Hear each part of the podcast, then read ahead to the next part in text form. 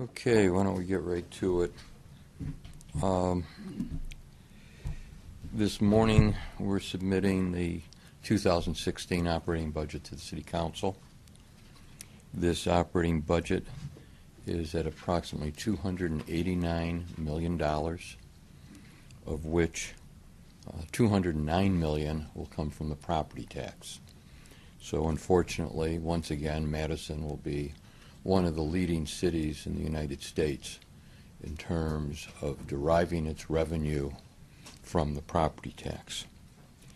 What this means is on the average home, which is usually how we measure the impact, the average home will see a 2.9% increase on the city portion of the levy, which will amount to $66. Now, my goal was to have an increase no greater than 2.3%, but the cost of continuing operations and the demands for basic services is such that we're going to have to accept 2.9% unless we're prepared to make some significant cuts in what I consider to be essential programming. I believe that this is a reasonable goal, particularly since inflation has been at a modest 1.7%. But again, because of commitments that were not annualized in the past and because of the impact of borrowing, we will see this consequence in regards to the levy. Some of the programs that we'll be funding include the full operation of the Teresa Terrace Neighborhood Center and the Meadowood Neighborhood Center, a commitment here to our Housing First Street Team to help support access to housing and support services for homeless individuals, the expansion of one of our most successful programs, the Wanda Fulmer Summer Youth Internship, which will have significant positive impacts on not just the kids and their families, but our community in future years. It's the kind of investment we have to make. We'll be working on a solar installation training program, which will be initiated through the engineering division. There's enhanced safety and security in key neighborhoods through the funding of 12 new police commission staff, which were created in the 2015 budget with one-time revenues.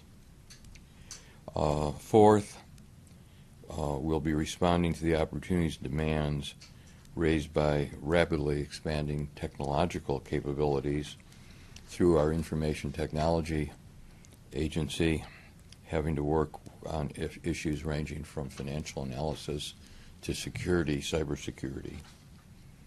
And one thing that everyone really depends on is full funding for basic services involving refuse, recycling, snow and ice control, as well as staff to oversee and monitor these activities. This budget is going to be one of the first in years that does not take us close to the levy limits. There was a time when the mayor and the city council had to make responsible decisions not based on the containments of levy limits, but based on doing analysis of basically what the city could afford and what the impact was on the property tax as it affected low-income families and homeowners who were pensioners on fixed income and retirees. In the past, when the mayor has submitted the budget to the city council, there's been a range of perhaps $100,000 to $250,000 available for the city council to take it to the maximum on the levy.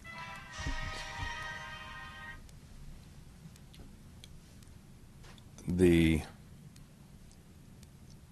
final adjustments have not yet been made, but there is between $1.5 and $2 million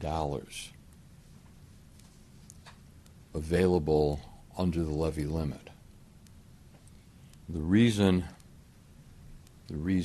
why I have not taken it to the max are twofold.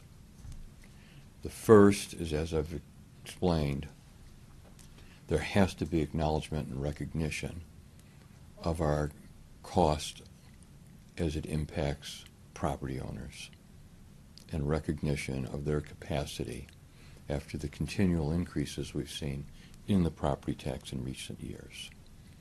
The second is that we have obligations coming due over the next several years, and we have to have the capacity to fully fund them by 2018 and perhaps even 2017. If the city were to take us to the maximum in terms of the levy, what we knew would happen starting in 2011 will occur by 2018, and we will find ourselves facing layoffs and reductions in city services. I know it'll be very tempting to fund so many different ideas and projects, all of which I am sure are solid. But we are going to have to balance that desire with the impact on the future, which unfortunately in prior years and decades the City Council has not been inclined to do.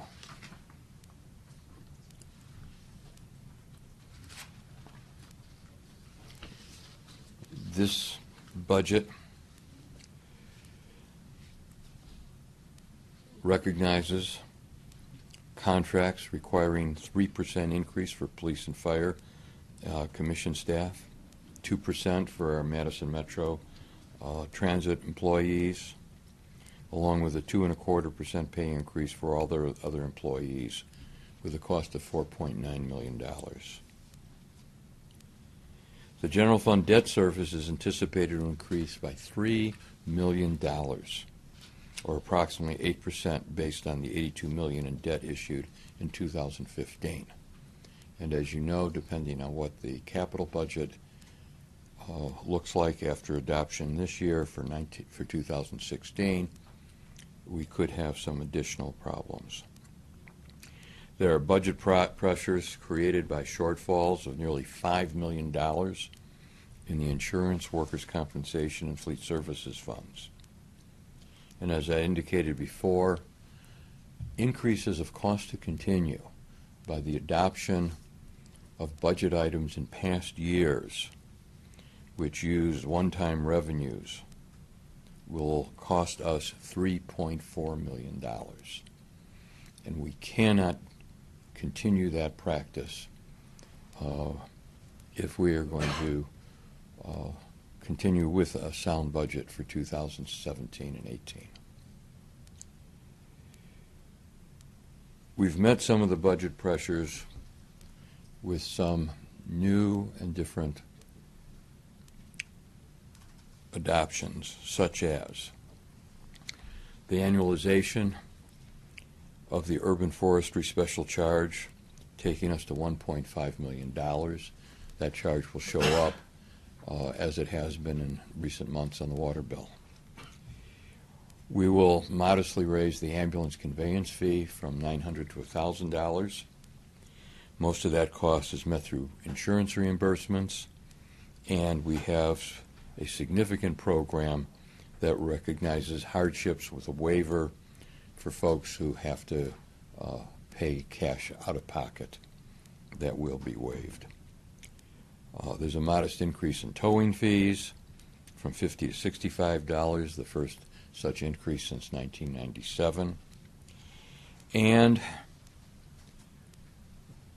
to stay in compliance with the new state law affecting the room tax, we'll be using the first $1.325 million an additional room tax, which is being made available to fund Overture. Overture will be funded in an amount that is unchanged, namely $1.75 million.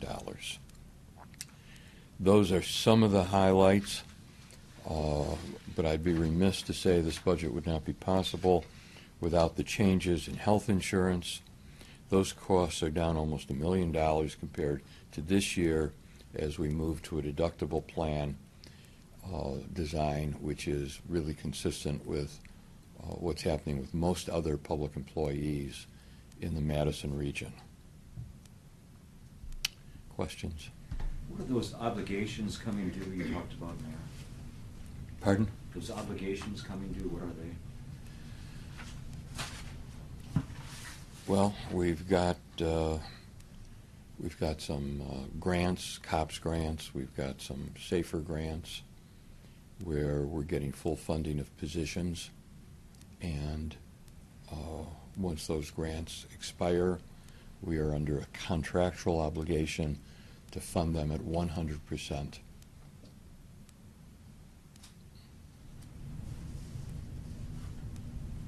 Quick question about Judge Doyle Square. There's been a lot of talk about that. Anytime we talk about it, we talk about Exact Sciences. Exact Sciences stock is down 46% this morning. How concerning is that when we're talking about this project? I don't think it's relevant. It's a result of a change in classification, and it's not a final decision. We don't see that it changes Exact Sciences hiring, which is what's critical to this decision. Were you able to avoid layoffs in this then? Layoffs are avoided.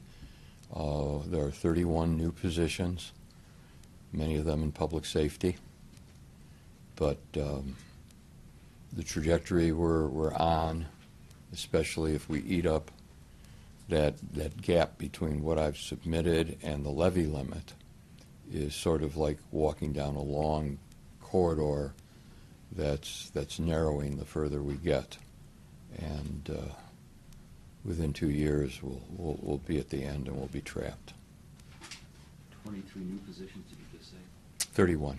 I'm sorry, 31, and is that the continuation of the 12 police officers? Yes. So those aren't new; those are continued. Fully funded in this budget. Mayor, as far as resources for folks to find housing and things go, where do you see that kind of lying in light of what's happened with the CCB and where the homeless are now? Kind of any thoughts as you enter? Well, in the capital budget, we're continuing our 5-year, $25 million program of tax credits and TIF dollars to be used to build new housing. Our goal is somewhere between 800 and 1,000 units. We've already got 50 of those units under construction at Rethke. As I've mentioned earlier, we've got the new program of the Housing First Street Team to go out into the field and work with homeless individuals. And there's the usual millions of dollars of support services for folks in poverty and people who are homeless. No increase for Madison Metro buses, right? In terms of the fare? Yeah. No fare increase. Is there a modest fare increase, Dave, in some of the multi-ride packages? I was just thinking of 2016, but you sort of anticipate that those multi-ride fares will be reviewed for the 2017 budget. So what are you anticipating on Metro? In 2016, there are no fare increases, but if we're going to maintain the services, particularly the expanded services into low-income areas, for some of the multi-ride packages, we're going to have to review it for 2017. And will the $1.5 million with the urban forestry fee keep it at kind of the same charge that it currently is on the bill? On an annualized basis, yes. Yes. This is interesting what you're talking about. The council in the past hasn't been of a mind to leave somewhat a cushion, and it is very tempting for them. What's your message to the council, I guess, for this? Well, let me tell you the decision that I went through. and it was especially critical given what the council's done to the capital budget. If we're going to spend the additional money, what is our priorities? For example, over the next several years, the adjustments made to the capital budget take spending up on borrowing $30 million. If I were to do that, I certainly would not put it into the areas the council did, but I would focus on community centers, and I would focus on the public market, which has enormous economic ramifications, particularly for low-income households and fledgling entrepreneurs.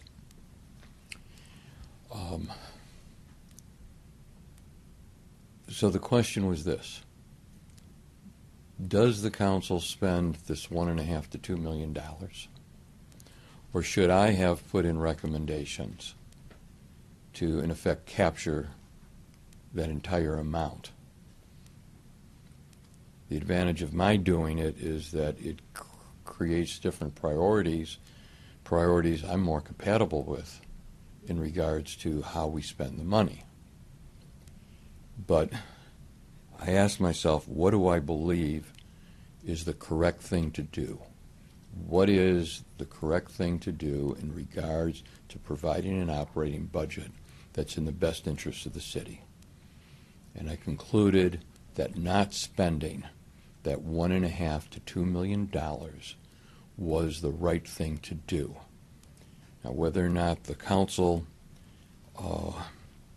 is going to work with me on that, I don't know.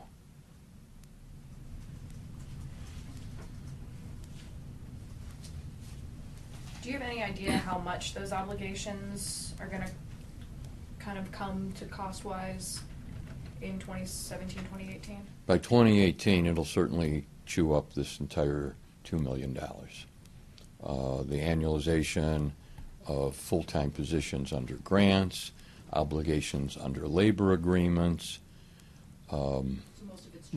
requirements in regards to federal, state obligations, what's called unfunded mandates. It'll be here by 2018. It may be here by 2017. In a few agencies, specifically engineering, the request and the executive budget are significantly lower. Is that through transfers of people to other departments? There is some reorganization in engineering and change of staff positions, which were able to be accomplished at very little cost. We joke around here, but it's true. So many of the operating costs in engineering can be covered by capital budget items in terms of public projects. And all the other agencies are a little jealous that they don't have any construction projects to which they could attribute costs. But engineering is the agency around here that's in charge of all the construction, and we take many of the operating costs out of that from the borrowing. It's the one area where you can legitimately use borrowed money to pay staff salaries. So some of that would be coming from capital costs, essentially? Yes. Anything else? Thank you very much.